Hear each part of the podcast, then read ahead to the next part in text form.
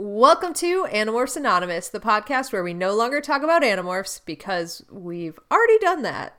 But we're not ready to say goodbye to Katherine Applegate and Michael Grant. Turns out they wrote more books. What? Books that we will be reading and casually discussing? You bet.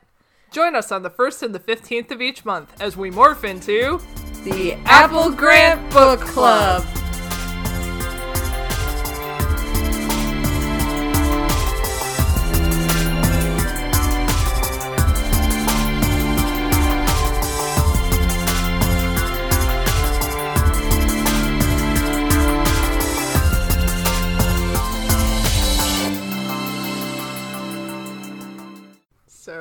What did we think?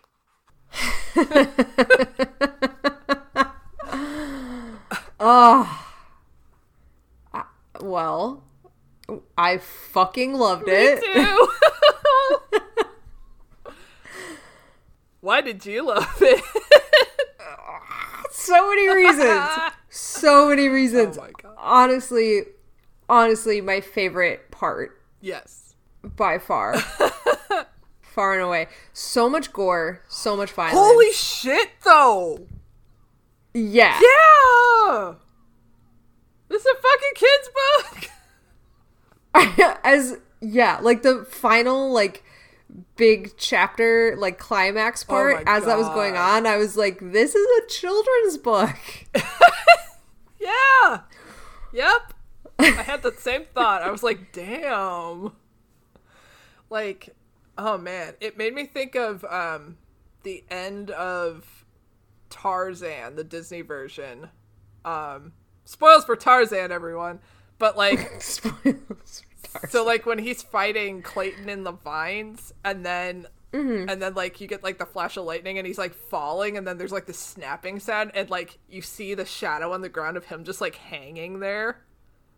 Like Yeah. that's the kind of vibes I was getting. I was like, "Holy fucking shit!" Except they were actually like, you know, a little bit descriptive with it. Yeah, this was like that, but if it was fully lit and not mm-hmm. storming out, and you just got There was the a big view. sign that says, "Look, look at this fucker." Look at this motherfucker, and then a mercy kill immediately Holy after. Holy shit! Yeah. My God. yeah, this was so. I mean, I loved it. I mean, it's it's that Apple Grant goodness that we love. oh my god, I yes, I have so much Apple Grant stuff to talk about. Yay! I am so much, so much good shit happened. I know last time we kind of went off the rails and like talked about our whole like thing about that we loved about the book before summarizing it and spoiled a bunch of Yeah. shit. Do we want to like just start summarizing to get into it because uh, like Sure. Um. Yeah, I mean, it's the last it's the last part, so maybe we should do that. yeah, because there's so many good notes that like that's what I was saying is I don't know if I want to like spoil it all up front like we did last time because there's just so many yeah. amazing twists. And Okay, fair enough. Okay. And I only have five pages of notes because it was only 50 pages long. Okay. I'm ready.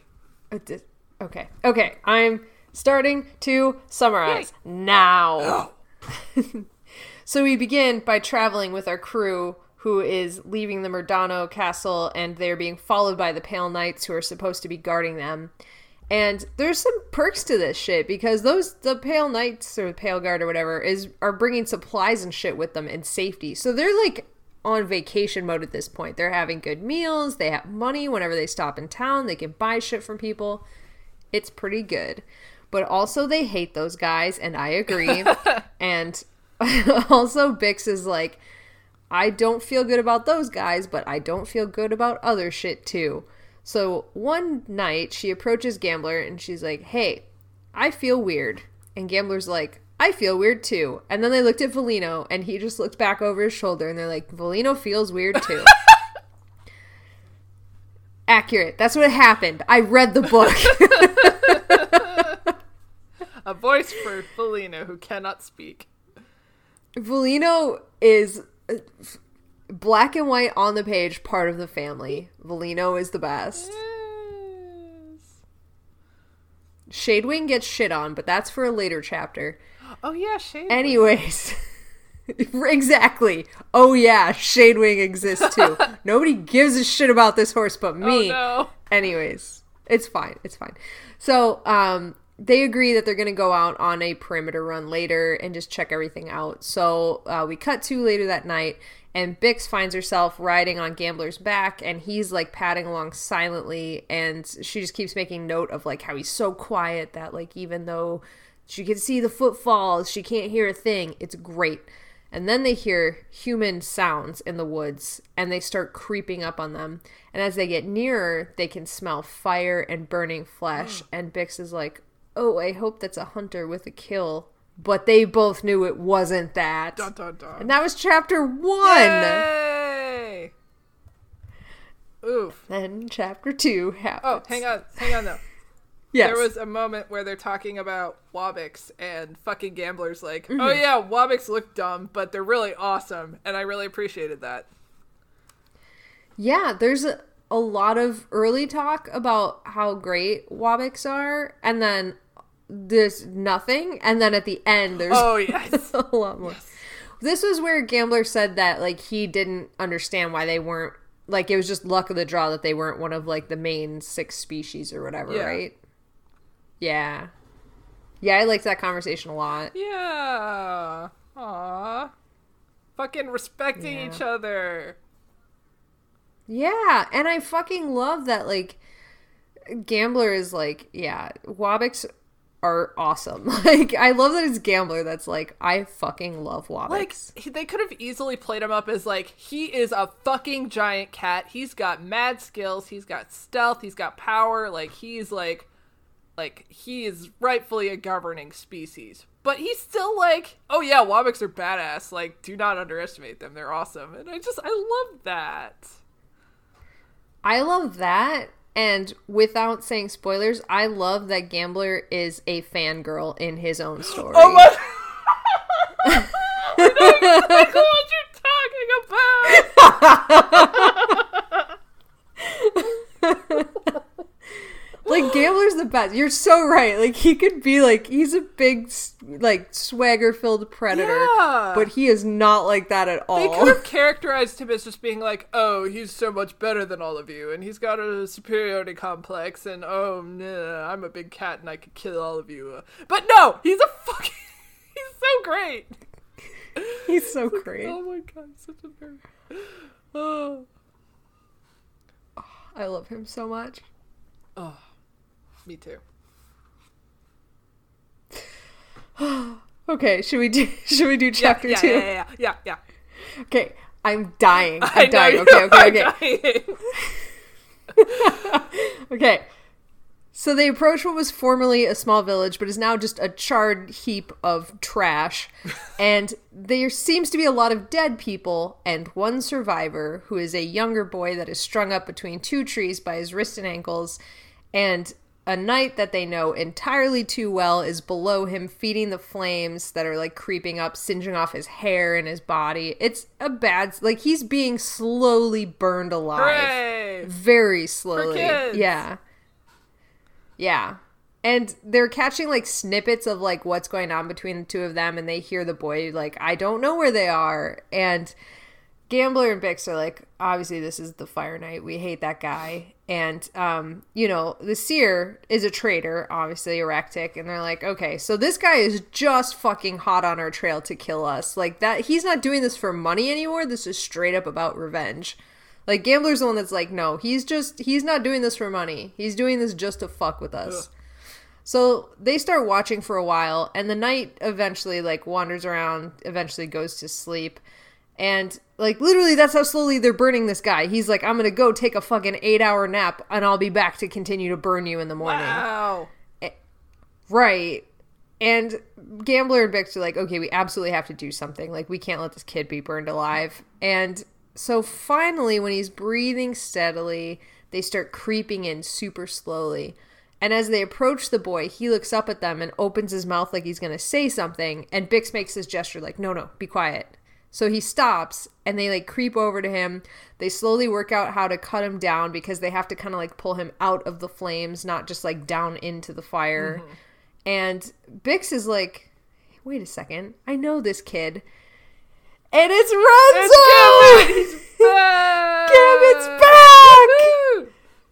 I was so excited. I like. I definitely thought when they saw a figure being burned alive, I'm like, okay, it's either gonna be a Ractic or it's gonna be Luca, and I hope it's not either of them. And it was fucking Gambit. It was fucking Gambit Renzo. I for sure when it first happened, I'm like, oh, it's gonna be Aractic because she was sentenced to that death, and I was like, and they're making her trail along as well. Yeah. Yeah, but it's not. It's Renzo, Renzo. And I love it. And he's being sarcastic the whole time, and Bix is like, I don't understand this. Oh my god. Okay. I. Yeah. I'll I'll say it later. okay, something to say about Renzo. is it? I love him and everything about him. Well, yes, but yes, okay. another thing too. Okay, good. Okay, so they pull Renzo out of this fire, and Renzo just immediately like lets out this piercing whistle for dog. And luckily, Gambler and Bix had a kind of working plan at this point. So Bix starts like taking off with Renzo. Gambler leaps towards the horse and like tears the bush that he was tied to out of the ground and then like rushes at him. So the horse turns and bolts away. So the knight has to go get his fucking horse That's a good And- plan. It was a great plan to slow him down. But like, you know, Renzo, you could have fucking given them a little more time before calling dog back to you. Yeah, that's true. Like another minute, dude. Yeah. Ugh, whatever. So dog's back with them. They take off and they knew that this would not be the last of the night as they ran into the woods. No. And that's chapter 2. Yeah. He's back. He's back. He's back. I'm so excited. And like his character just kept getting better and better. It's so tr- oh my ah. I love him so much. Oh, I do too. oh, I get to say my thing next chapter. I'm so excited. Okay, okay, let me get through the next chapter. Um this one's a little off the rails, so I apologize. Okay. So Bix, Gambler, and Renzo are running back to camp and they're yelling like, Kara, get up, get up, get up. And um Kara's up super fast on the horse moving. Tobble was not, but Bix is like, that's fine. I just grabbed him and threw him on Volino. Oh no my big deal. I love it. I love it too. Um, and so they're taking off. Uh, Bix is on her horse, which is Shadewing, which no one cares about. Like literally, Bix takes time out in this chapter to just say, "I don't like this horse, but we have an understanding that if I don't pull on their face or kick them, they'll kind of do what I want, so it's fine." okay. They're like, "This is no Volino that I'm riding." Aww.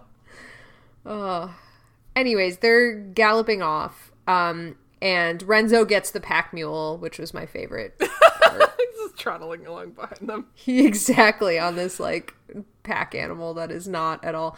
Whatever, it's fine. Um, so Kara's like, "What the fuck is going on?" And Bix is like, "We had to rescue him, you know. We had." And Kara's like, "What? What do you mean? You what the fuck? Who? No, it's fucking you. This is the worst." and um, she's immediately upset. She's like, "You did not have to rescue him." And Bix is like, "No, we he was being burned alive by the night we had to rescue him." And Kara's like, "Absolutely not. He is a thief. You did not have to rescue him." It's fine. They're fleeing into the night. They're galloping away. And then Bix is like, okay, I kind of have a plan. And so Bix starts yelling, help us, help us. And is trying to draw the pale guard after them. And Renzo starts chiming in like there's they're like talking plans, right? They're like, okay, so the pale guard, we'll have him meet up with the fire knight. Maybe we can do something with this. And Renzo's like, oh, he's gonna be even slower because the fire knight's horse lost a shoe. He was like muttering about it as he was torturing me, and I clocked it because he's the coolest guy ever um, as they're galloping away the sun starts rising they're going as fast as they can but the more light that that comes up the more they can see that the guard is gaining on them and then they realize that they're starting to approach a river kara can see it bix can smell it and that's when they notice that the fire knight had managed to circle around in front of them and they are bolting towards him which is crazy. Whee! So Bix starts panicking and says, Kara, should we turn around? And Kara's like, no, no, this is great. This is great. So they kind of veer off towards the river, and the Pale Guard and the Fire Knight are coming at each other. And they see each other, and of course, the Pale Guard has to protect these guys, and the Fire Knight wants to kill these guys. So it just turns into a whole night fight, and they're like battling each other. The Fire Knight is just incinerating the Pale Guard. There's all sorts of wild sword shit happening. It's crazy, but it doesn't matter because the rest of our crew is trying to come up with a plan for where to go because they're like, we cannot cross this river. It is far too deep. And Renzo's like, there's a ford a little ways up the river. And Kara's like, I'm not listening to you. I hate you. This is the worst. You are the worst. I love how grumpy she is. She hates him. Gambler smiles at them the Oh. whole time they're arguing. My God! Gambler ships it. Gambler ships them from minute one. I Gambler's am dying. Fucking oh. dying. Just, oh God. It's so good. It's so good. It's I so just, good. I love how Kara's just so, like, done with Renzo. It's like, he hasn't even done anything to you except, like, kind of half heartedly try to steal your horse. yeah, like she- half. She hates him so fucking much for, like, She no just- reason, and I love it. I love it too, and I feel like it's so much like he's like, yeah, I'm I'm a thief, and she's like, I fucking can't with you. Like, just she's making snap judgments. She hates him. I I'm here for it. She's like, I am lawful good and you are chaotic neutral, and I can't get down with that. Oh my god, he is. Yeah, Uh, yes. I fucking love them so much. I do too. I like I had this out of body moment when I read this where I was like in my mind I'm like right next to Gambler like yeah yeah we're both we both know what's up right we're we both know. into this We, we know, know. but I love that Gambler in story was like yeah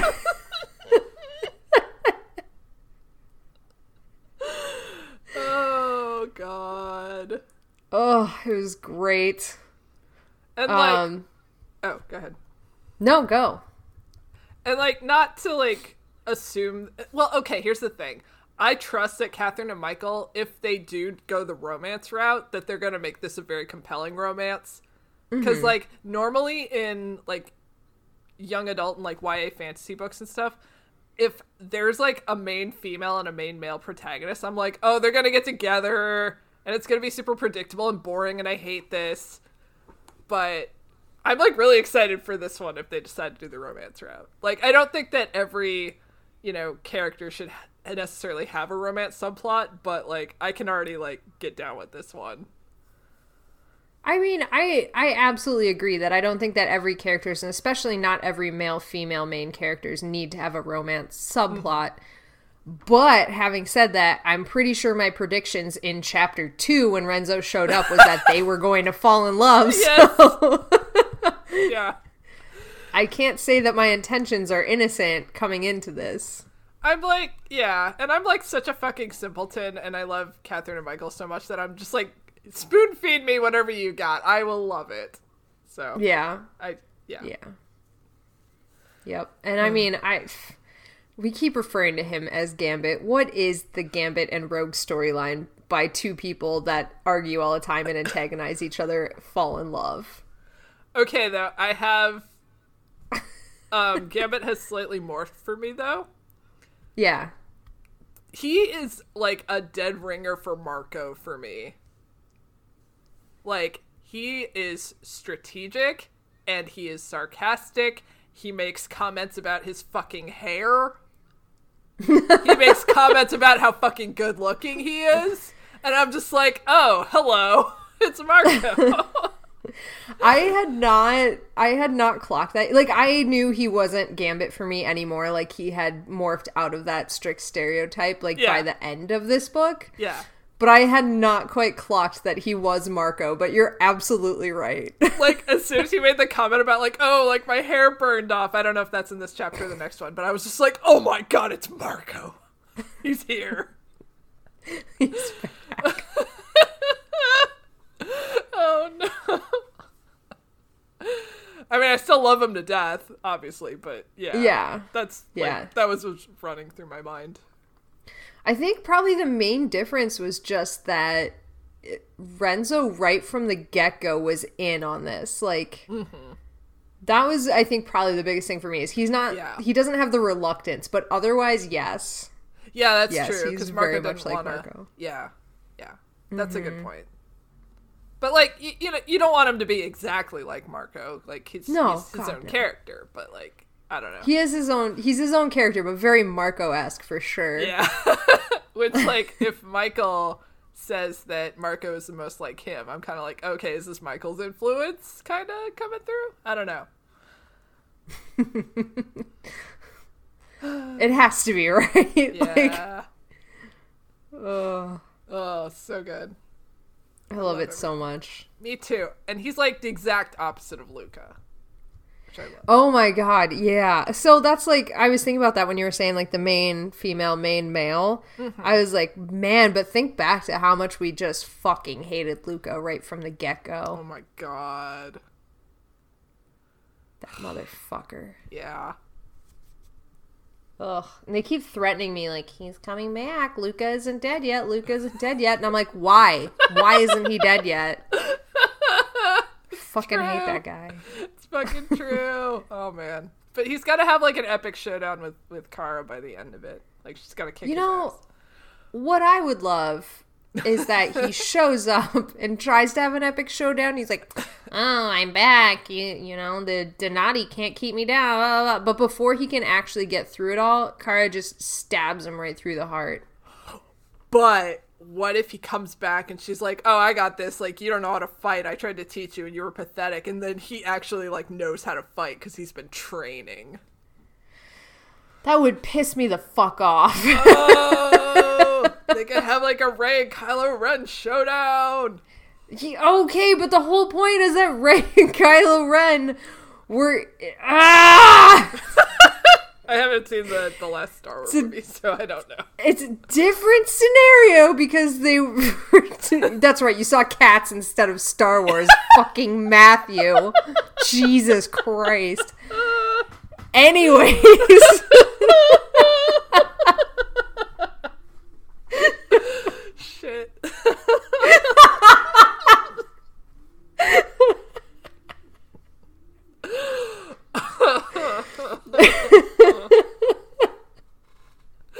Oofa doofa. Anyways. Kara should absolutely kill Luca or anybody. Anybody should kill Luca. Literally anybody. I don't care, just kill him. I hate him. Oh my god. I hope Gambler kills him and is just like, I do not ship this. Get out of here, smack. Get the fuck out of here, Luca. Nobody wants. He puts one paw over his entire face and shoves his head away. No. No. No, not this. Oh god. I, I could see that too. If Luca came back, like he would, like he would be just like the, oh, I'm going to destroy you, but I'm gonna make my minion do it because I'm fucking useless and I'm a shitty wizard. Ugh. Ugh. Ugh. And then you try to hit Hate him, and he, and he turns into David, and he's like, "Oh, I'm scared. Don't hit me. Oh, I had a hard life. Oh." I thought you were gonna say turns into a frog, and I was like, "Where are you going with this?" And then you said turns into David, and I was like, "Oh, oh okay." but for just a second, I'm like, "Yeah." They go to hit him with lightning bolt, and he turns into a frog and escapes, and I was like, "What?" I made some wild leaps before you finished that. Yeah, you really did. You just kind of like, I don't know. I, I went a direction. Took my kite and ran wrong. off in the other direction. I kind of your kite kind of came towards me, and I just like smacked it away. But then it recovered its path, but I was left confused. Shit. Oh fuck. Um. Okay. Uh. Let me let me Yeah. summarize this next chapter because this one is not super compelling, but it sets up a lot of shit. Okay. Cool. So. Oh, also, Kara does- in the last chapter says she's gonna stab Renzo through the heart if he's lying about the Ford and he wasn't. They get there, they cross. It's all great. Yeah. So they continue on their journey, and Bix is like, "Hey Renzo, sorry about your town," and he's like, "That's not my town. I just stopped to tell the knight stop killing people, and it offended him, and then he burned me. So." It's fine. It's not my place. And Bix, Bix just starts questioning Renzo. And like his answers are brutally fucking honest. Like, Yes. you know, yeah, I love it. Bix is like, so like, what are you doing here? And he's like talking about how he's a thief and like blah blah blah. And then Kara's like, oh, what? Do you, are you like a thief that steals from the rich and gives to the poor? And he's like, why would I do that? I steal for myself. What are you on about? Like, it's great. Yeah. It is great. Every answer, no matter how unflattering it is, is the truth from And that's- Renzo. And that's why he's the opposite of Luca, because Luca was very, very Mm-hmm. invasive and like not giving straight answers, and Renzo's just like, "Yeah, I'll tell you everything. Fuck it." I love that. Exactly. And like it was like Luca was the one that like was like I'm intelligent. Like I know how to talk around this. Like I know all about the Darren so I can avoid this shit. I'm a scholar. And Renzo's like, I'm a thief. I do petty crimes. I don't give a fuck what you think of me. And love it. ah, I love him. he's so much more intelligent. I love him so much. God. I love him so fucking much.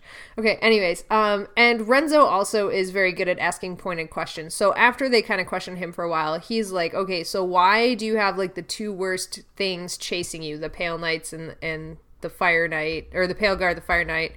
And Bix is like, "I'll try to summarize this pretty quick," but she couldn't.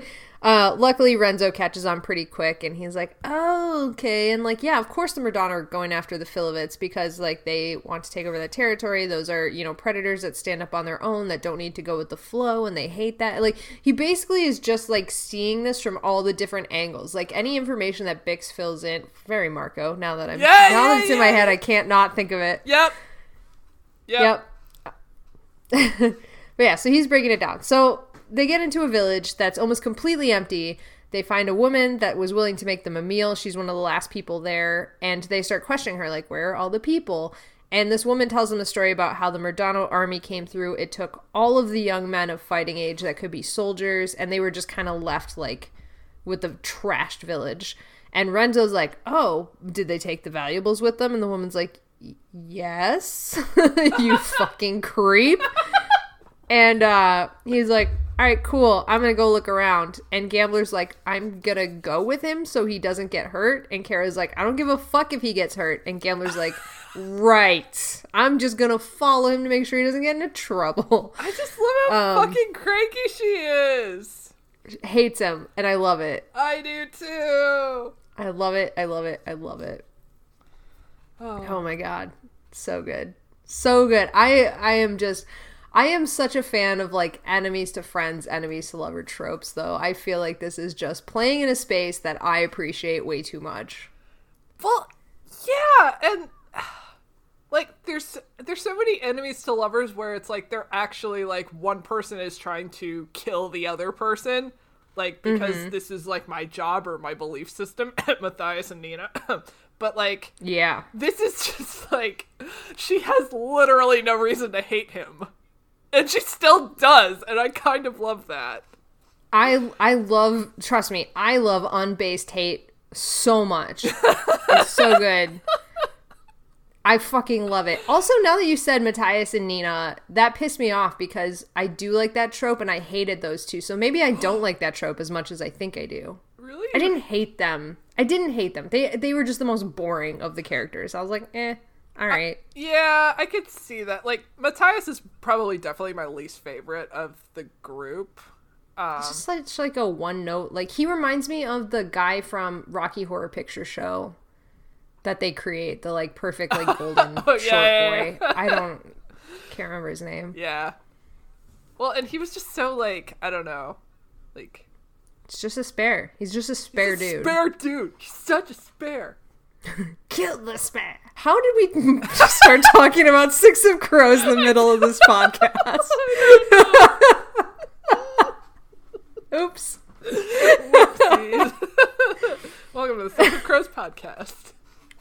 yeah, We've pivoted in the middle of this podcast. Now we're talking about Six of Crows. Welcome. Oh, oh my god.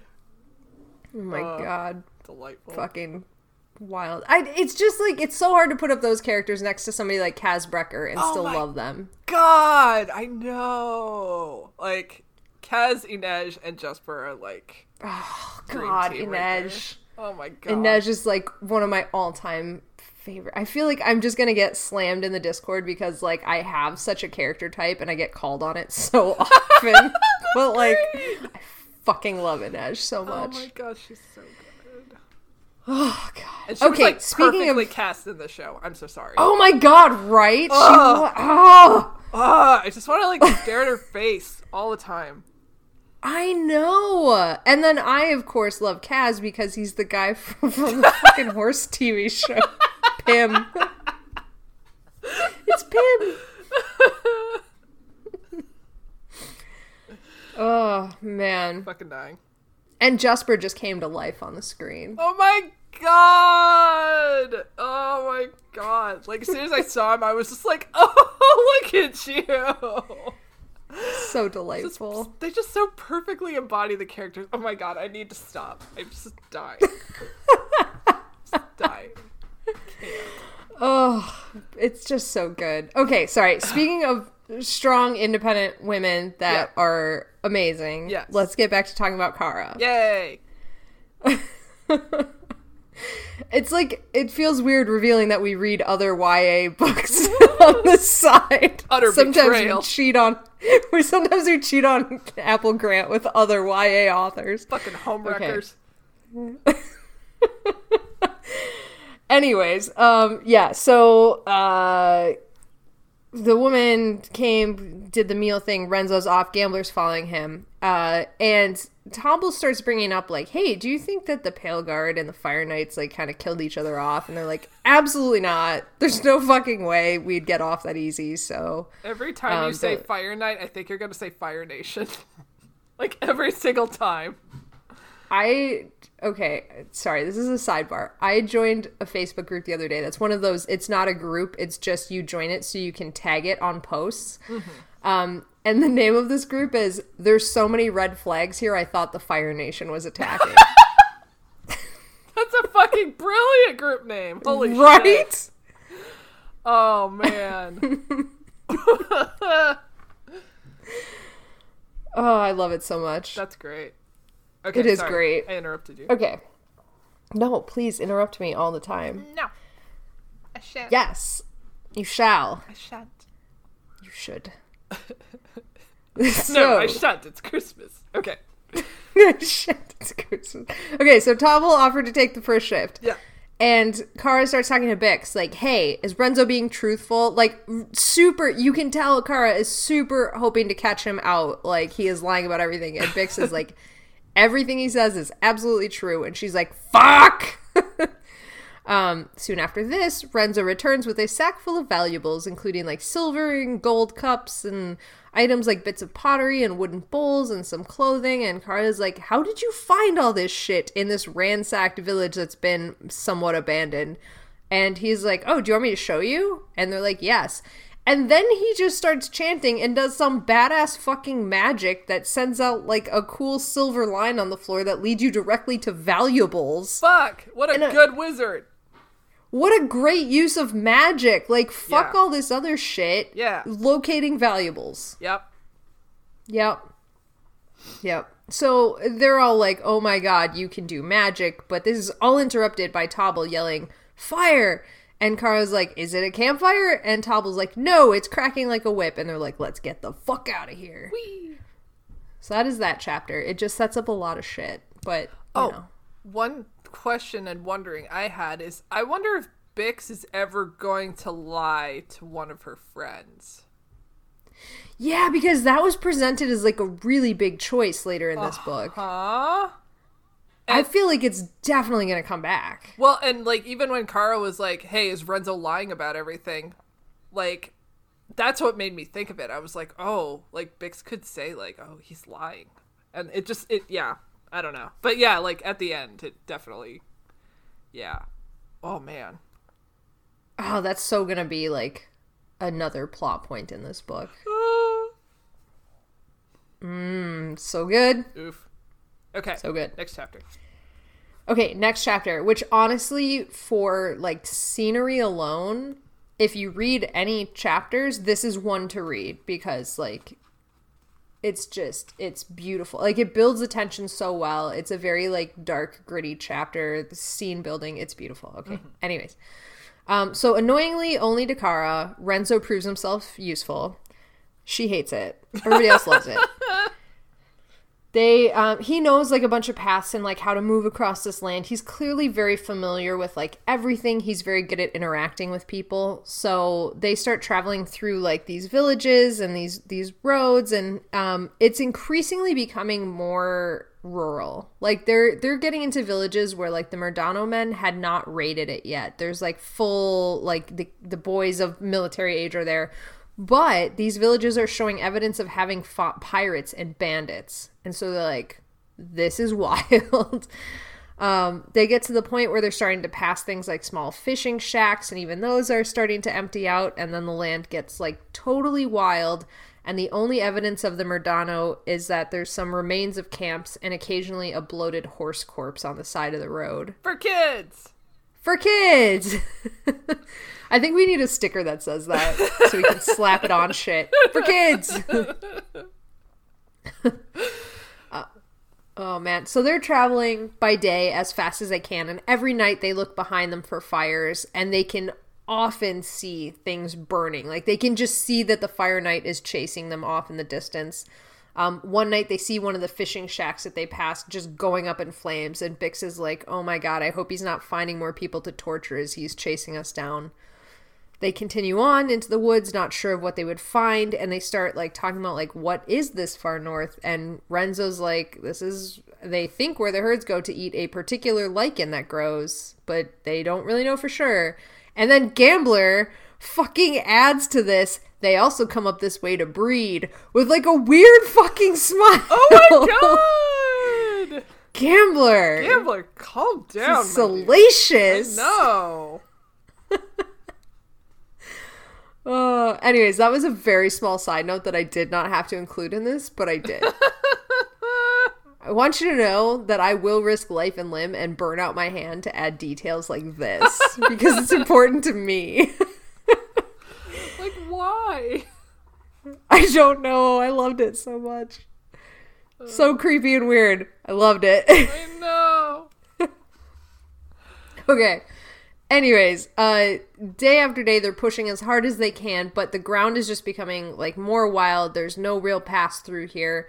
They don't have any supplies, they don't have maps, and they are just becoming exhausted. And sometimes like Renzo, Kara, Gambler would branch off to find some food, but they would come back with nothing. One time, Dog runs off and he returns with a bloated, maggoty corpse of a rat.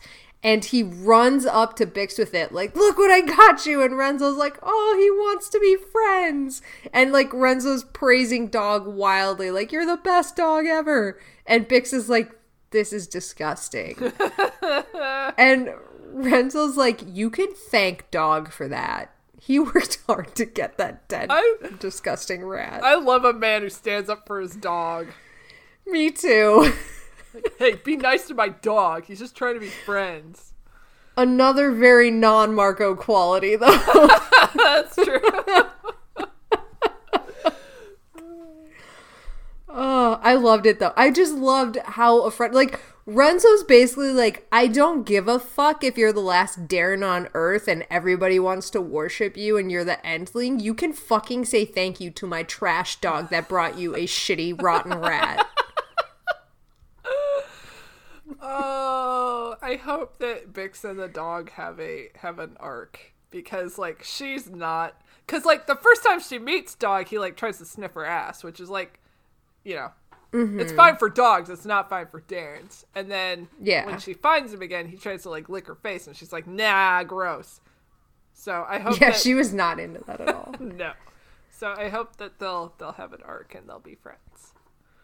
Oh my god, I'm now almost as invested in that arc as I am the whole Kara and Renzo arc. I hope they become reluctant. Like I hope this is like a Legolas Gimli thing between Bix and Dog. Yeah. Aww. I love this. I love this so much. Ah, okay. Anyways, um, after Renzo's scolding, Bix does somewhat thank Dog for the rat, and then Dog proudly carries it around for hours after that. Oh my god. Dog's the best. Dog is the best. So, um, that, anyways, we're back to they. They are just tired. They've been traveling for a super long time, days and days and days and days and days, and they're all looking ragged. The horses are looking rough. At this point, they're surviving off of bark tea. There's no food, and so Bix wakes up in the middle of the night with her stomach growling and decides to like just scout out. So she climbs up a tree that's not super tall, um, and is just kind of like hanging out. Tobble wakes up, climbs up. Bix helps Tobble up, and they're kind of chit chatting about how they're starving. Um, and then they look out. I know, right? Okay, we're all gonna die. they look out and they see four fires flare up, and they call Kara over, and they're like, "Fuck!" And she's like, "No, no, these are built up fires. Like these are cooking fires." And that's when they realize they have found Zabara. Zabara! Zabara, Zabara, we love you. I'm sorry, that was a really weird deep cut. What, yeah, what a pull. Jesus. I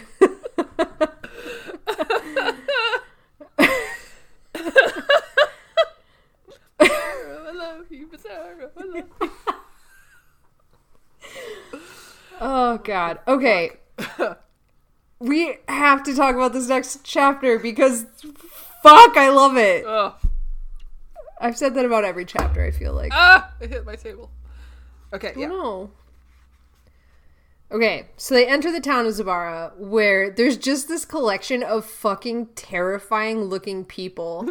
like it's it's wild. Like it's just people with like peg legs and hook for hands. Like just a town of raggedy pirates. It's like that scene in Tangled where they go into that bar and there's all those like like ruffians in there and then she sings a song about having a dream and they all want to be like like I don't know, sculptors and like cooks and stuff like that.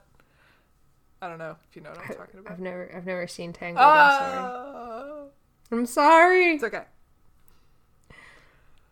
But it sounds like that kind of minus the song and the dreams. Yes. they have no dreams here. They, they have no dreams, only water and fish. yeah. Um. So, anyways, there's all these freaky looking dudes. It also reminded me of uh, How to Train Your Dragon. Like Yes. just the Viking town. That has a guy with a peg leg. Or, Mm-hmm. or like a fake arm or I don't remember what his deal is. But yeah. All sorts of fake shit. yeah. But yeah. Um. The only difference is these guys also carry brands on their faces for the various crimes, and we find out that the like justice system here is just on crime number one. They brand your face. Wee! Crime number two, they kill you.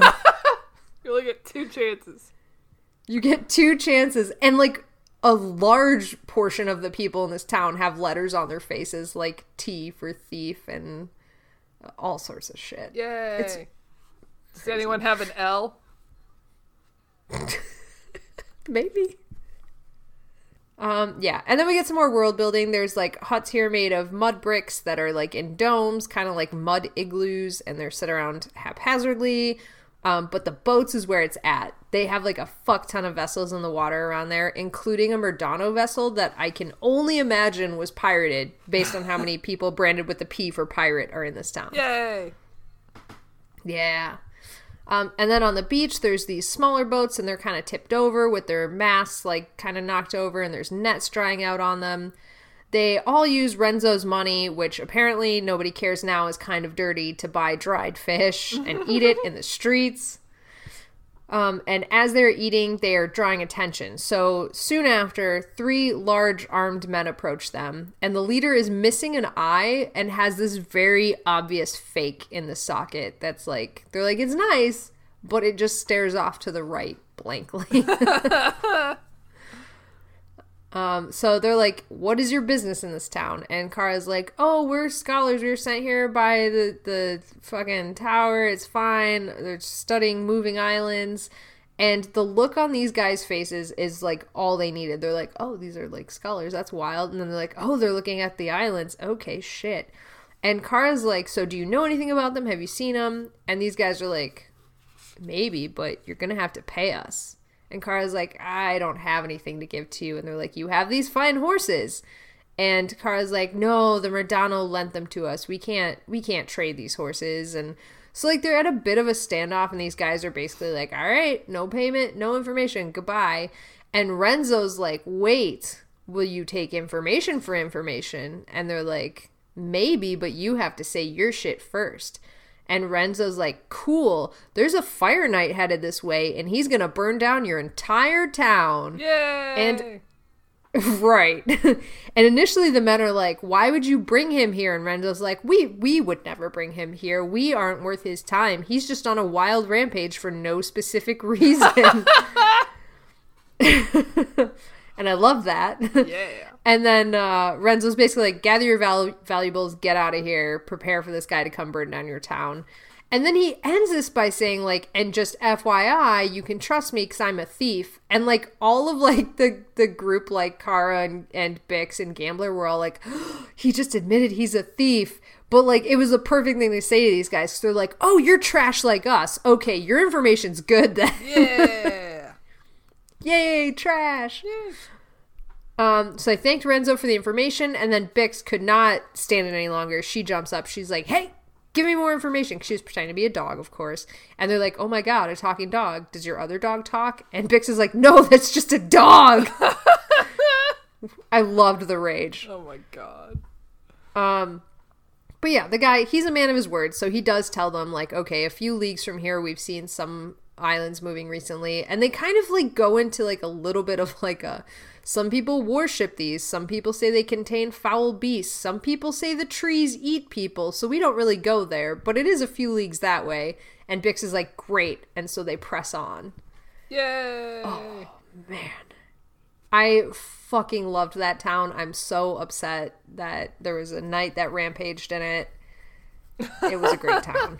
It was just like such a weird fucking town. I loved it. Full of fucking nasty dudes. Yeah, it's like here's pirates and thieves in a town with like just like people that have they like live for salted fish. Like there's no reason to live here. It's a hard place to live. It's in the middle of nowhere. These people live off of spite, and I love that for them. Big energy. Huge energy. Zabara energy. I would live in Zabara if I was in this world. oh man. Okay, so they push into the forest in the direction that they were pointed in, and it's not f- long. Like they're not super far into this forest bes- before they see the entire town go up in flames behind them. And they're like, we just can't get away from this guy. Like this guy is on us no matter how far we run. Um, and they're talking about like s- stumbling through these thick woods where there's all of these like black roots up on all the trees and it's really hard to walk and they run into a boar that like tries to get them but then as soon as it saw a gambler it was like nope fuck this i'm out. Goodbye. You got a fill of it? No thank you. Um and there's a few birds around. There's one old disinterested raptidon they don't really like that raptidon does not give a shit about them. And finally, they emerge out onto this peninsula and they are trapped. They're like, We've fucked up. There's no way off this thing. And Renzo's like, So what's the plan? And Kara's like, What? I have to have a plan? Why don't you have a plan since you have no problem inserting yourself into conversations and making deals without my say so? But now that you need a plan, it's all on Kara. loved that. Absolutely loved that Yes. fucking love that. But Kara does have a plan that she launches into after that small outburst that I loved. Um, so she's like, start weaving a net out of the vines and do it as fast as you can. And Renzo's like, that's fucking stupid. He's gonna burn right through them. But Renzo also did not hesitate to just start doing it. Like he was protesting while doing it. I, I love that. I love him so much. Casey, I love him. I he's so good. He's so good. He's just so good. Okay. Oh man. Okay. So uh, they start weaving these vines together as fast as they can. Um, and Kara's like, "Yeah, sure. The knight's gonna burn right through it, but like, just do it." And um, Bix notices soon that Kara's doing kind of a different job. She is gathering branches that are like six feet long and sharpening both ends. And that's when Bix kind of was like, oh, I see this coming together. So at the end of the peninsula, there was just like a little like drop off that they were putting the net in front of. And Bix was like, oh, if we can distract the knight, hopefully we can drop him off there. Um, and this is when Kara's like, Bix, climb that tree, see if the knight's visible. And Bix was like climbing the tree, but kind of going like, oh, I'm not as good at climbing as gamblers. Like, why would she send me? And Bix gets to the top, is like, I don't see anything. And Kara was like, okay, stay quiet, stay up there. And Bix realizes that Kara meant to hide her and preserve the endling, but Bix only wanted to stand side by side with her friends oh. and die with them. Oh. Oh no. I this for me this was like meteoric realization from the beginning of the book where like Bix wouldn't even jump in to save Tobble without two chapters of iteration. Oh my to god. this. Yeah. What a fucking journey. Holy shit, you're right. It was uh right? Oh no. And like Bix literally says, I want to die with them. Like I want to stand next to them and if I have to die with them. Like Oh no. It's so good. Oh. It's so good. I fucking I'm sorry. I loved this so much. It's very good. But then but then sorry but then um so this thought is interrupted by a section of the forest that appears to be moving quickly and bix is like what the fuck so she jumps and glides to another tree to get a closer look and realizes like oh yes this is actually moving like all in all in a direction and then all at once it kind of came into sight and there it was a living island in front of bix And Bix is staring at this island, and in that moment, she can hear the knight crashing through the woods. But Bix is focused on this island, and there was a moment of like, what do I do? What do I do? But then Bix sees something move on that island that attracted her attention. And it was a familiar grace and then a glide, and she goes, Oh my god, did I just see another dairne? like, oh my god. Ah, and so exciting. it's so exciting. So she's like looking at it and seeing how fast the island was moving. Bix is like, it's now or never. It's like 100 feet. I don't know for sure I can make it, but if I don't leap right now, I'm going to miss my chance. So Bix springs, leaps towards it, and then hears Tobble's cry below her and immediately swings and drops down next to her friend, not even giving a second thought to the island at this point. Oh my god. I know. Oh no. so Bix drops down, jumps out in front of Tobble, and is completely taken over by this rage that is completely unfamiliar. And Bix starts shouting, I'm the one you want. I'm the one that you've come to kill. Come after me. And so the knight wheels and charges towards Bix, and Gambler drops down from above, slashes the horse's flanks open. But the knight shoots some fire back at him, catches his tail, gets him off her. Kara jumps out, swings her sword, nicks the knight in the thigh, and he grabs his own broadsword to fight. But she's in too close, so he smashes her in the face with the hilt of, of his sword, and blood just comes pouring out. Renzo and Tobble rush in, start to fight, but Bix yells again, I'm the one you have come to kill. And Bix is just filled with rage. And so the knight turns towards Bix and launches his fire, which just the net is between them, the vine net.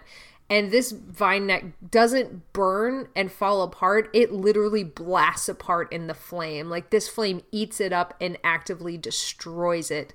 But all of the fire and all of the smoke and the knight's own arrogance did exactly what it was meant to and the knight charged down Bix, and he began to laugh right as he tipped into the stake filled gully below him. oh. What a climax! Fucking incredible. Oh my god, Bix was like, You, like, y'all already killed my family. You're not killing my new family. Mm-hmm. Oh, I love that. Mm-hmm. Oh no. I oh I fucking love that so much. And I just I loved that Bix just took on like the, like she's she's like I was filled with this rage that was totally unfamiliar to me, but it's like now finally like shedding all of the like things that her family has instilled in her to try and preserve their species. It feels like oh now we're kind of connecting with like what the power of a dairne actually is. I got I just got so excited about this. no. oh, uh, and and at the beginning, like it's brushed over because so much happens. Bix saw another dairne, so she thinks, and immediately the second she heard Tobble was like, "Goodbye, I'm out." Yeah, doesn't mean as much to me as Tobble. Oh, oh it's so good. Mm-hmm. Oh. oh God. Okay. Shall we continue and then we can completely lose our minds? Yeah. okay. And these next two chapters, I am going to actually like read bits from the book, so okay, because they're that good. Yeah. So the knight was impaled and died instantly, but the horse was run through five or six times and was thrashing on the spikes, whinnying in pain and panic. And they were all like, "Oh, what do we do?" And then they're like, "Oh, the horse isn't gonna make it." So Kara sends down Gambler, which in a children's book says he bit through the horse's spine to kill it. Yep. for kids. Yay, for kids. Mercy killing. Mercy killing. I appreciated that. Yeah. Sorry, horse. Ugh. It wasn't your fault. It wasn't your fault. You didn't you didn't know what was going on. I'm sorry that this is how it ended for you. Aww. Yeah. Um, but yeah, so Renzo follows down and just starts stripping the knight of everything. immediately raids the bodies.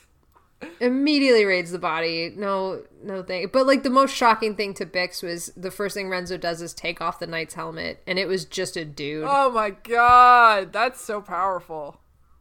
Mm-hmm.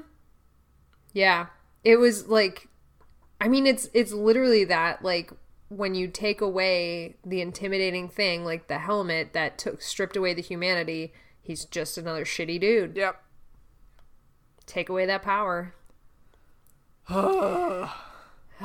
Anyways, uh, Renzo strips him of all of his valuables and supplies, food, maps, all that kind of stuff. Um, pockets a sweet ring that he seems to be wearing, um, which I appreciated.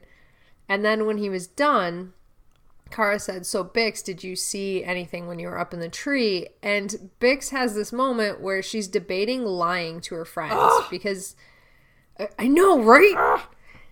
Like, this is the big choice is that she can say, I didn't see anything, and this ends their quest. They can all go home. Sophie's They've defeated choice. the knight. Yeah. It's amazing. It's it's but uh anyways, Bix decides like what's a friendship based on lies? And so she tells him that she saw the island. But like you're you're so right. Like this is like an amazing fucking point yeah. here yeah. of uh, yeah this is gonna come back for sure. Absolutely. It has to. It has to. Absolutely has to. Oh god Anyways, um, Bix tells him, I saw the island, and Tobble's just like, Yes, I'm so happy for you. Um, but Kara's like, Okay, which way was it going? Because we're going to have to fucking find it. And Bix says north, and so they start getting ready to go. And Renzo's like, okay, well, north is going to lead us into Drayland, and that's going to be, we're going to have to face this treacherous mountain pass. There's all these beasts, these snow worms that are going to attack us. I thought of the same thing when you said that it's an Alaskan bull worm. Oh, I'm so glad. yeah. That's exactly what I pictured too in my mind. Excellent. Yes. Okay. Anyways, yeah. So uh, Renzo's telling him all about that shit. It's like there's snow, it's gonna be cold, there's the border guards. And Kara's like, Well then leave. You're not invited anyway. Still. Still still not on board with this shit. Oh my god. And Renzo's like, Well, have you ever traveled through there? Do you know the mountain passes? Have you fought the beasts? And she's like, Well, why are you bound to us, anyways? What does it matter? And this is where we get Renzo's backstory. Yay! So Renzo admits he's been following them since the day he ran into them, and that his magic had shown that she carried a valuable sword, and he didn't know what that like what sword it was at first, just that it was valuable. So he had planned to follow them and steal it, but he knew right away that she was a girl and that Bix was a dairne. He's like, this is part of my magic. I can see through enchantments and like ruses and kind of stuff. Like you know, it's just my thing. And um, he adds, like, what I didn't know was that you carried the light of Nadara, and that means something to him. And he starts going on about like how even thieves have honor, and his family has encountered this sword in the past. That his grandfather was almost slain in battle, but as the attacker was over him, about to kill him, he was beheaded by the sword. And so he's like, I, I knew that you were Cassandra Donati, and I knew that our families had these ties and these alliances in the past, and so I want to pledge to work for you. And there's a bit of wordplay here that I'm going to read a snippet of because it's great. But basically, there's some negotiation going on where she's like, Well, will you follow my orders? And he's like, Some? Maybe. Maybe? Um, and where it nets out is eventually Kara forces him to swear to protect Bix, Tobble, and Gambler, and then she kind of adds herself in as an afterthought too. And Renzo swears that his intention will always be to protect them. No matter what his actions are, it will always be in their interest. And Bix is like, I don't totally know what that means, but I can tell that this isn't a lie. And then Renzo shocks them all by dropping to his knees before her and starting to pledge this. Kara, and will you marry me? she's yeah, getting there. Um, and this okay, but sorry, this is amazing. So Kara's like, "Well, I have no power to make you a knight, but I'll accept your pledge." And so she kind of does the knighting thing where she gently touches him on each shoulder, Uh-huh. but then she like bonks him on the head. And Bix is like, she tried to play it off like an accident, but nothing she does with this sword is an accident. Yeah. Okay, so let me read some of this. it. I, literally, it was so good. Oh my god. Okay, so, um, yeah, so this starts with, uh, her face was more serious than I'd ever seen it outside of combat. Do you swear to obey me in all things? She asked. Hmm, Renzo said, How about most things? Tobble snorted a laugh and quickly slapped his hand over his mouth. Kara took a deep breath. Let's try this a different way. Do you promise to do all in your power to guide, protect, and defend Bix, Gambler, and Tobble? I do. I had no way of knowing whether he would do so, but he was telling the truth that he meant to do so. Will you do the same for me? Kara asked. Even when you don't like how I do it, Cassandra Donati, I will be faithful. I will be true. And there's an oh, better than even chance that I will follow your orders. Oh, So good, right? oh my dear fucking god. I know. Oh. I know. Oh, I know. Oh, they're so good. so gonna fall in love with each other. I know, and I can't wait. Oh, So excited. fuck. So excited. I live for it. Oh my god, it's gonna come back at the end, like where uh, he protects her. He's gonna bring up that pledge again. It's gonna Oh god, why would you do this? because it's gonna be the best. Oh no. Oh, I can't wait. I can't Shit, wait. my god.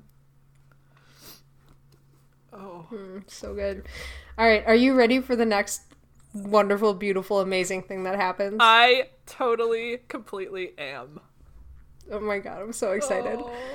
Oh. Okay, so um, Kara tells tells Renzo that he can stand, and he jumps up and says, "All right, let's get moving." And Kara goes, "Wait, there's one more thing to do." And she turns towards Tobble with a smile. And they all fell quiet, and Bix called it a beautiful moment, and she swore that she could hear Tobble's heart pounding. Oh. And Kara says, We need your service. There's a ceremony that must be conducted. And since you're the only one that knows how to do it, we need you to help us conduct it. And Tobble's like, What do you mean? And so Kara continues that the stibulary ceremony was for one who was being elevated to adulthood and had been deemed worthy. And that Tobble, who did not possess the claws of gambler or a sword or was the last of his species, had shown exceptional bravery and Kara says, if anyone would dispute this or if they found him worthy, like basically, do you say that he is not worthy or do you all find him worthy of, of going through the stibulary? Yeah. And Gambler is the first one to say he is most worthy. Oh. And, no. Oh. and Renzo says he's a whole lot of brave in a small package. And then Tobble turns to Bix, who says, You're more than worthy, more than brave, more than loyal. You are my brother, Tobble. and so they continue to this ceremony, and it's Tobble has to recite a poem and sing a song. And then, for some reason that nobody understands, including Tobble, they needed to find him a centipede to eat. and then Kara, Bix, and Renzo braid his three tails together into one while Gambler watches over them. Oh, because he can't braid because he got big fluffy paws. Got big kitty paws. Oh. And just the just the mental image of Kara Bix and Renzo braiding his tails together is incredible. um so when this is over, Tobble seems to stand two inches taller, and his newfound dignity is his newfound dignity is only slightly marred by him tripping over trying to see his tails. so cute. so cute. And for Bix, this turns into a moment of reflection about how this journey had gone from trying to find another dairne to something so much more. It was this larger quest to find another dairne, but in doing so, they're going to dismantle the whole of the Murdano Empire, which is just built on lies. And so it's only right that the dairne would be the one to to crumble this empire. And they would know by now that Bix and friends had lied, and so they would be hunted. There was danger, pain, and death ahead, but there was also hope, which is such an Animorph sentiment. Oh. So Bix looked towards where the island was headed. She couldn't see it, but she knew it was there. Something colorful caught her eye overhead. It was a butterbat who was maybe lost on their own quest, but maybe not. And Kara says, This is the last chance to change your mind. And Bix replies, I've never seen snow, so I might as well go take a look. And now I'm going to read to you the final oh paragraph oh of this book. I'm going to die. With that, we set off. Renzo, the thief with honor, and his dog, Dog, Gambler, the principled felivet, Tobble, the worthy wobbyk, Volino, the tireless steed, Kara, the heir of the Donatis, wielder of the light of Nadara, my friends, my companions, my family. I love found family. I love it so much. Oh my god. Oh my god. It's sickening how much I love this book. It's so good. It's so. Ah! How are they so good at writing? I don't know. It's not fair. It's not. They just they just have the best characters and the best like they're just so good at like building so much on so little. It's incredible they're so technically good at writing. Like like mm-hmm. from a mm-hmm. technical standpoint, they're like so good at like foreshadowing and like growth and character arcs and like payoff and and structure and pacing and everything is just so like well done. Plus all the characters are delightful and wonderful and I would die for them. Like this is unacceptable. Yeah.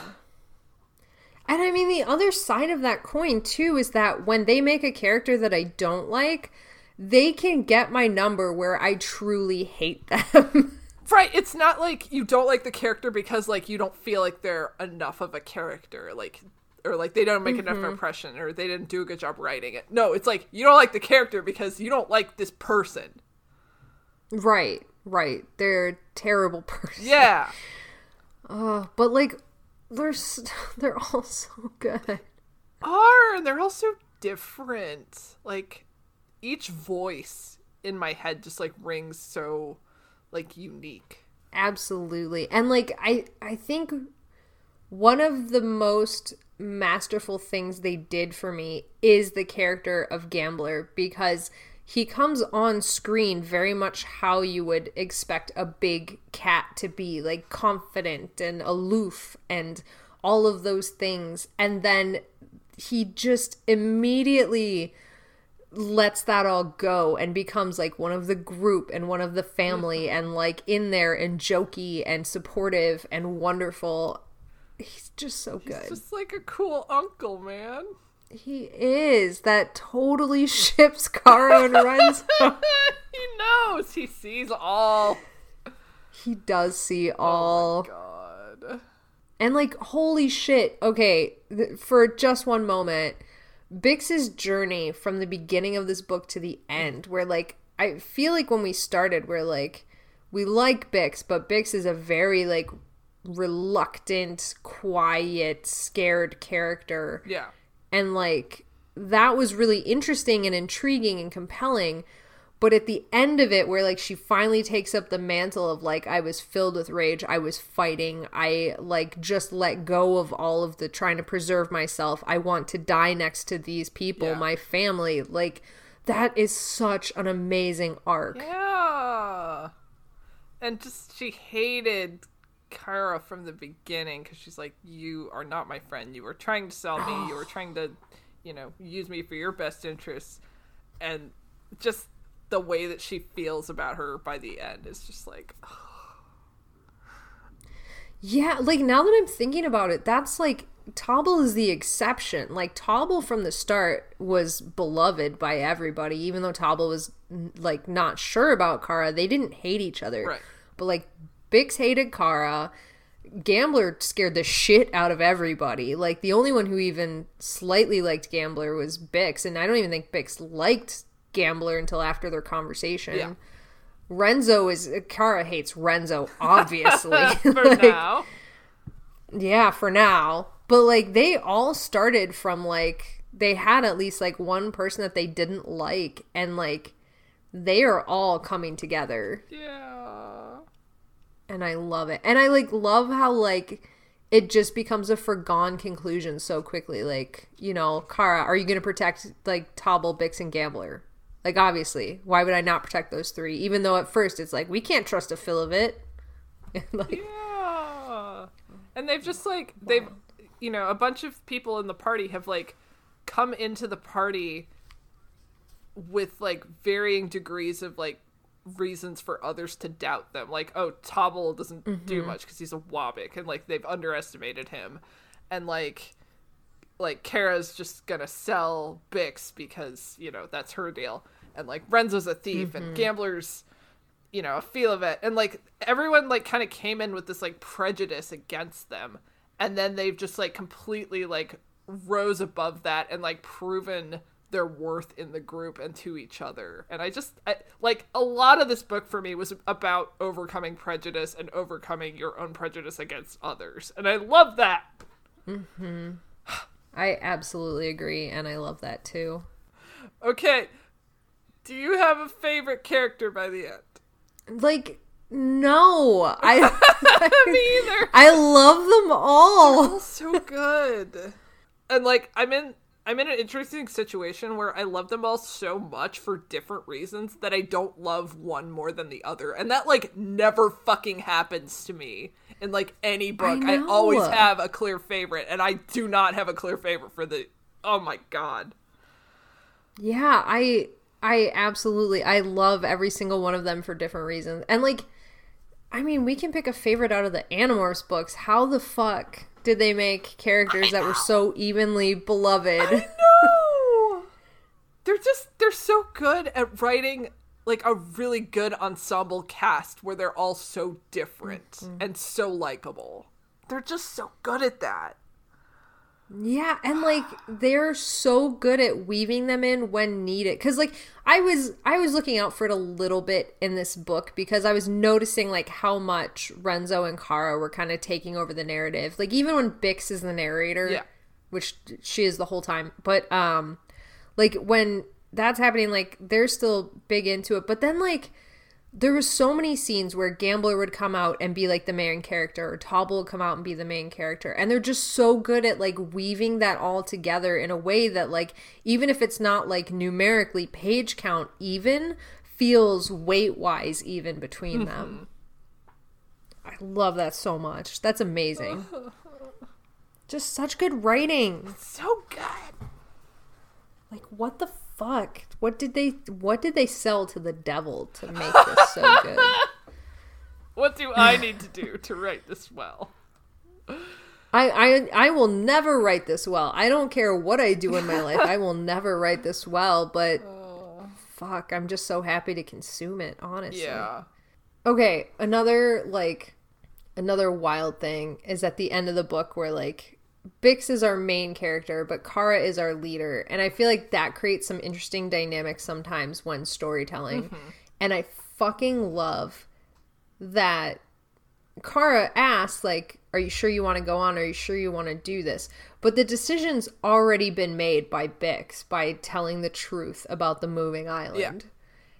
And like that's a wild power sh- play shift. I don't really know what the word is, but that's like a really interesting ending. Like it's a foregone conclusion by the time what Kara asked the question, which is what should have been like the big footnote on the end of the series. Sure. Yeah.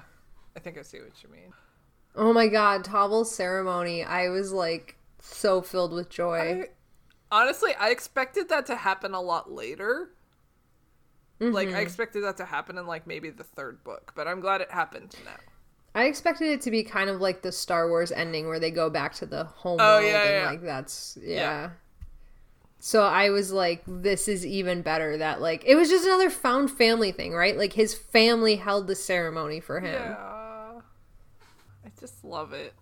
I just love it. I love it too. I was um, I I'm so excited. Oh, me too. Um, I thought Renzo's backstory was interesting Yeah. because, like, if his what did he say? His his ancestor, his grandpa or something. yeah, it was that it was his grandfather or great grandfather, one of the two. Just a humble foot soldier found himself in the, light of Dandara. I like. I know we had predicted that like maybe he's like the third family. He's from Mm-hmm. that third family that was mentioned, and I don't know. Do do we still think that maybe? I was wondering, and like, if you ask me right now, I want to pick that he is not any part of royalty, that he is just as he says, like a family of a foot soldier, not important to the war at all overall. That's much more interesting to me. Okay. But I I know we predicted that he would be part of the third family, and I could still see that being the mm-hmm. case. And I do wonder if if if, if it's not Renzo, if they'll still like come into play later. That's a good question. Because they were Yeah, I feel like it's they were the ones that were defeated, right? Yeah, the Donati and the other family were defeated when um, Luca's family betrayed them. Right. Fucking Luca. Fucking Luca, it's all his fault. Hate that motherfucker. Oh, I also wonder. I'm glad um, Aractic bullied him. Sorry. oh no, no worries. Yeah. Um, I wonder if Aractic's actually gonna come back. Like if she'll maybe escape her fate or something. I feel like she's totally to escape her fate and end up helping them out. And it won't totally redeem her. But it will be better. Because I kind of feel like we haven't seen the last of her. Like the Mm-hmm. fact that she was dragged out of there kicking and screaming. Like I don't think Yeah. they're gonna kill her off screen. Right, absolutely. It's like they would have killed her right then, or Yeah. they wouldn't. And it's not like, well, it's a kid's book. No, we fucking watched a horse get spiked six times over and get crushed by a cat. Like, they're not gonna do that off screen. Yep. I wonder what they're gonna do with the Murdano, though. Ooh, I don't know. I feel like death won't be enough for him. They're gonna have to like do a whole like on display thing trial. There's gonna be like some shit going down. Oh, oh man, they're gonna have so many people after them. Mm-hmm. Like Luca and and Murdano and Yeah. Aractic, if she has not switched sides. yeah. Yeah. the Drayland, I think, because weren't they allied with? The, no, the Murdano's trying to take over them. Never mind. Yeah, they're gonna have a lot of people after them. Probably the Natites, because um, Yeah. they, they have Kara's blood stamp. And we have no idea what the uh the insect guys whose name I cannot ever Oh, remember. the the Teramites or yeah, something. ter- Terramins or whatever. Yeah. They already said they have no clue like what their intentions are. So like that could Yeah. go any which way. Oh yeah. Yeah, we haven't really heard from them yet. no, and like even Renzo who's like I can see the intentions from a lot of different angles is like nobody knows what they want. My god, I'm so excited. I'm so excited. I can't wait for book 2 and 3. I'm I'm really I'm really genuinely so excited. Like this last part was just it was everything that I love when like mm-hmm. Applegate is like just letting loose with the writing. Like Yeah. The intense battles, the intense endings, like all of like bringing those like small snippets that they've been leaving the crumbs for the whole thing together, and mm-hmm. then Tobble's ceremony, Stivalari's ceremony, was just like incredible. I'm trying to think if I have anything else. Any more love for Renzo? He's just so delightful. He's so good. I legitimately, when they found him, I was like, yes, Yes, he's back. he's back. I'm so excited. Uh, I almost texted you actually, and then I was like, no, don't do that. I almost texted you. actually. like, oh, we are waiting for him, and he's back.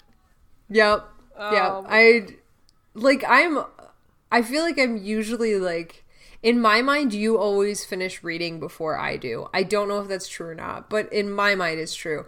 So like I almost text you like, "Oh my god, our boy is back." And then I'm like, "But what if what if he hasn't read it yet?" I know. It's like we have this kind of I don't know if we ever talked about it, this kind of unspoken agreement that like when we're reading something for a podcast, like we don't talk about it mm-hmm. beforehand. Because we want to come into it like not knowing the other person's thoughts. Yes, absolutely. I feel like it's it just makes the most sense. Yeah. But there man, there there were times, especially with Renzo coming back, I really wanted to text you and be like, ah Yeah, Renzo coming back for sure. And then during the Stivalary, I was just like so fucking proud and like I had such like a warm, like fuzzy feeling that I was like, oh my god, I can't believe Tobble got to go through it. So that was like the other time. But like Renzo for sure, I, I was getting my phone out and then I was like, no, don't do that. enough, enough now. enough. That's enough. So do we want to do any like predictions for the future books? Yes. Yes, I do. Okay. So, uh, Bix might have seen a dairne. Um, so I assume they're gonna go try and find the island again. Yeah. I see. Okay. In my mind, I know that in this book, it's like Bix does not know for sure that she's seen a dairne. But in my mind, it was like a foregone conclusion. But now that you've said that, now I'm like, what if they get to the end of the journey and Bix really is the last? Oh no! That's not a prediction per se, but That would be hmm. like I'm really I want there to be other dairnes, but also I know, like, but like that's that's something they would do to us though, right? Right, like because also it would undermine, I maybe slightly undermine the whole like found family thing. Well, not only that, but like this was a book inspired by extinction, which is a very like real thing that's happening and it would totally undermine Yeah. that narrative. Yeah. Yeah. Oh no. I just I keep forgetting that like they're gonna do something horrible. But by the end of this fucking series, they're gonna do something horrible. They're gonna break my fucking heart. Mm-hmm. Because it's them. Yep. Oh no. Yep. God, if they kill Tobble, I don't know what I'm gonna do. Oh no! If they kill anyone, I don't know what I'm gonna do. It's true. If they kill anyone, I don't know what I'm gonna do. Oh no! They're probably gonna kill Volino. No! I can totally see them killing Volino. no! Don't do it. He's part of the family. He is. But like, I feel like kill of all of them, he's probably like the lowest hanging fruit. You know what I mean? Yeah, because he's just a horse. We can just No, fucking I'm kill him. saying. no, I know what you're saying. It's bullshit. I'm mad Oh, already, and it hasn't even happened. We don't know if it will happen. exactly. This might none of this might happen. How Okay. Do you think that part of their plot in the next book is going to be to get to Drayland and explain that the Murdano are attacking them and try to find allies in them? Yeah. Like, I think this book's gonna be about, like, informing people of what's happening and, like, trying to, like, stir up some shit to fight Mm-hmm. back. But maybe that's because I kind of read the back cover already. Casey. That's not a prediction. uh, I'm also so like the thing that's fucking me up about this cover though of the second book is that it's Bix and Tobble riding on Gambler's back. I don't see our other friends, so I'm wondering if the party's gonna split up. Never split the party. Never split the party, you guys. Never split the party. But then it's like, okay, are they gonna split up willingly? Are like the humans gonna go off and try and and talk to folks, and and these three are gonna find someone else, or is it like the humans get captured? I don't know. Maybe they're just like 10 feet to the left and they just weren't. Yeah, the artist is the like, I don't want to paint these people. Yeah, the focus is on the animals. Yeah, there's like too many them. characters in this cover. Mm-hmm. But yeah, oh man, man, ever since, yeah, there might not be any other dairnes, and that would fuck me up. Yeah, but like it would it would fuck me up. It would be a twisted dark ass ending, but it would be so appropriate. Uh huh. Or like, what if there are dairnes, but then they all get killed? Or what if like there is one other dairne, it's another female and they just both know that they're the last of the species. Oh no. And it ends up meaning nothing to Bix because she went on this whole journey and like it doesn't matter. There's still no hope for the species and this isn't her family. She has her found family now. So like the quest that they set out for that was all consuming turns out to be meaningless in the end. Oh. Oh, I wonder if, if um, I'd like to see Gambler have interactions with other felivets yeah. And be around his own folks. yeah. I wonder i mean he says that he has other like friends and things like that but i wonder if he like is kind of an outcast of felivet's society That's kind of what I'm thinking. Like that's the impression I get. There's no real reason to get that impression, but that's kind of the impression I get. Yeah, me too. He's like a he's like a badass loner cowboy on a steel horse he rides. Yeah, or he just did some like fucked up shit that we find out about. Yeah. I'm still all about wobbyks becoming a governing species. Absolutely. The governing species over everybody. Yep. wobbyks for president. Number one. wobbyks for president. Get rid of the Murdano. Fuck the system. Yep. Put wobbyks in charge. Yep. Oh. So yeah, those that's everything I think that I have to predict about, which I don't think I predicted a single thing. Eh, you know, it's fine. It's fine. Wondering. Yeah, these are a collection of questions I have about the next book. Uh, all right, shall we wrap it up? Wrap it up just like Tobble's three tails. Just wrap it up. Oh, braid it together. Oh. Almost three tails. Well, if you want to email me predictions or just questions about the next books that have no answers until we read them, you can uh, do that at anonymousanimorphs at gmail.com or our um, Apple Grant Book Club at gmail.com.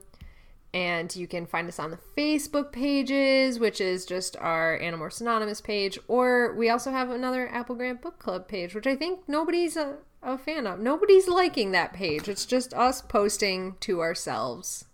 One person Yeah. follows this. You're absolutely right. It's just me. It's just Casey and I. So yeah, just consider maybe if you're on Facebook liking that Apple Grant Book Club page because you know. There's a sweet picture of Volino, which is Alex's head headcanon for Volino that y'all should go Yeah, even at. though it's not book accurate. Anyways, uh, you can find us on Instagram at Animorphs Anon or at oh, what is the Instagram? Apple Grant handle? Cast.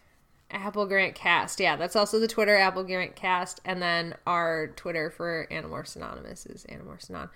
So yeah, those are all the places you can find us on social medias, and please, please like our Facebook page. It's really sad up in here. Oh no. Um, also go like and subscribe our YouTube where we post old episodes of Animorphs Anonymous. Um, and the Cadmus Crisis guys also post old episodes of Cadmus Crisis. And you can find that on YouTube at Strong Shape International. Go check that out. Give us some likes and subscribes.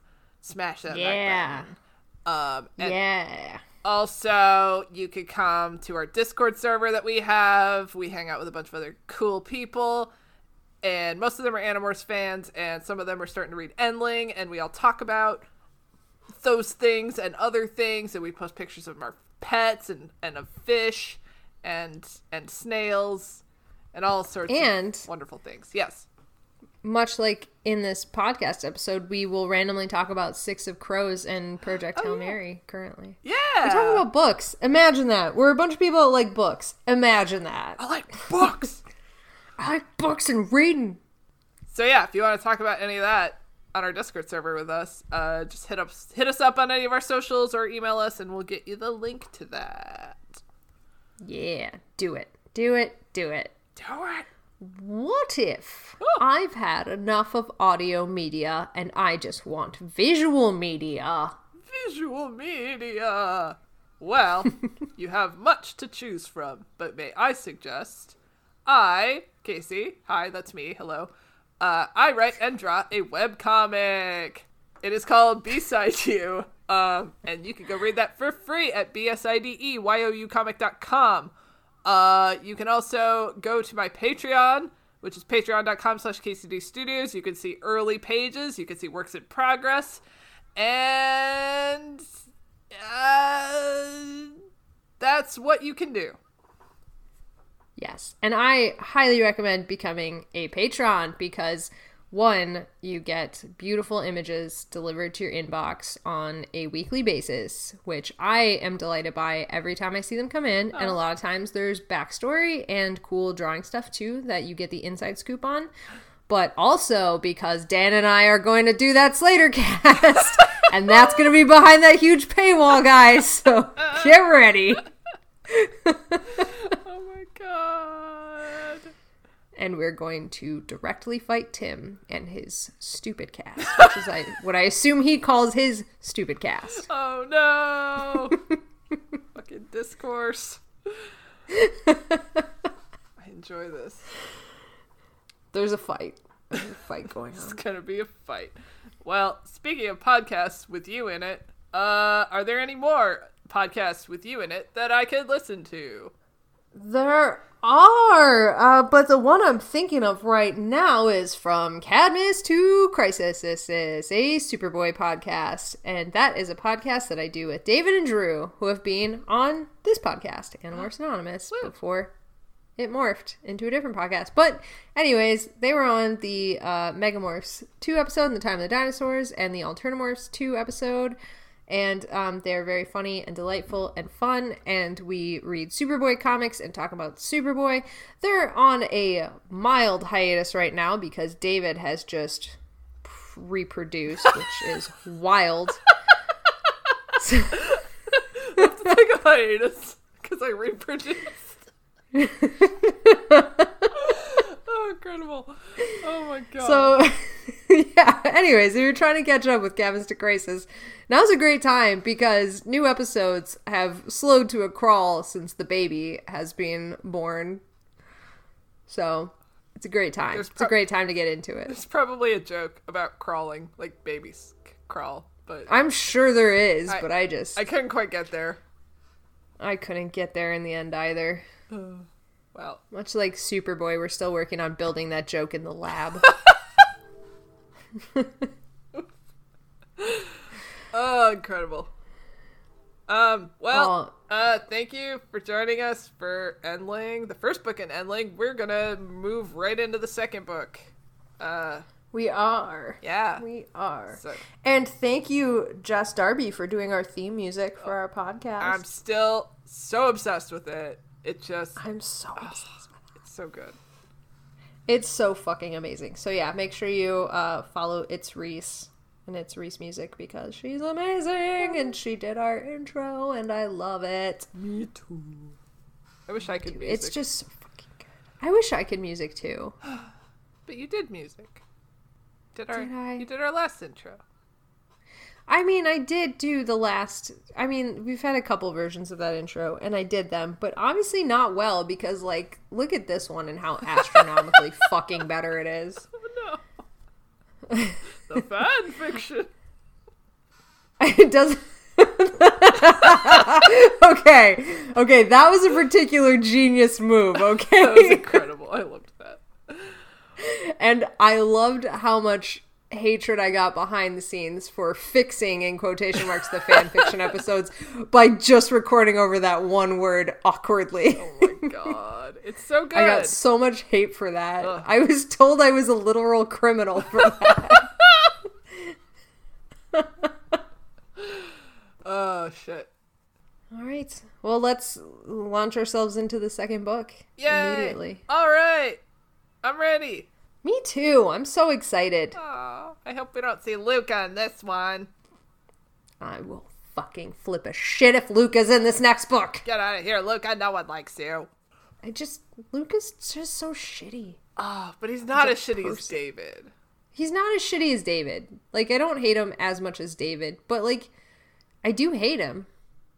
But he's only gonna get shittier. We'll find course. out. They always get shittier. Shitty wizard. he is a shitty wizard. Okay, bye. Okay, bye.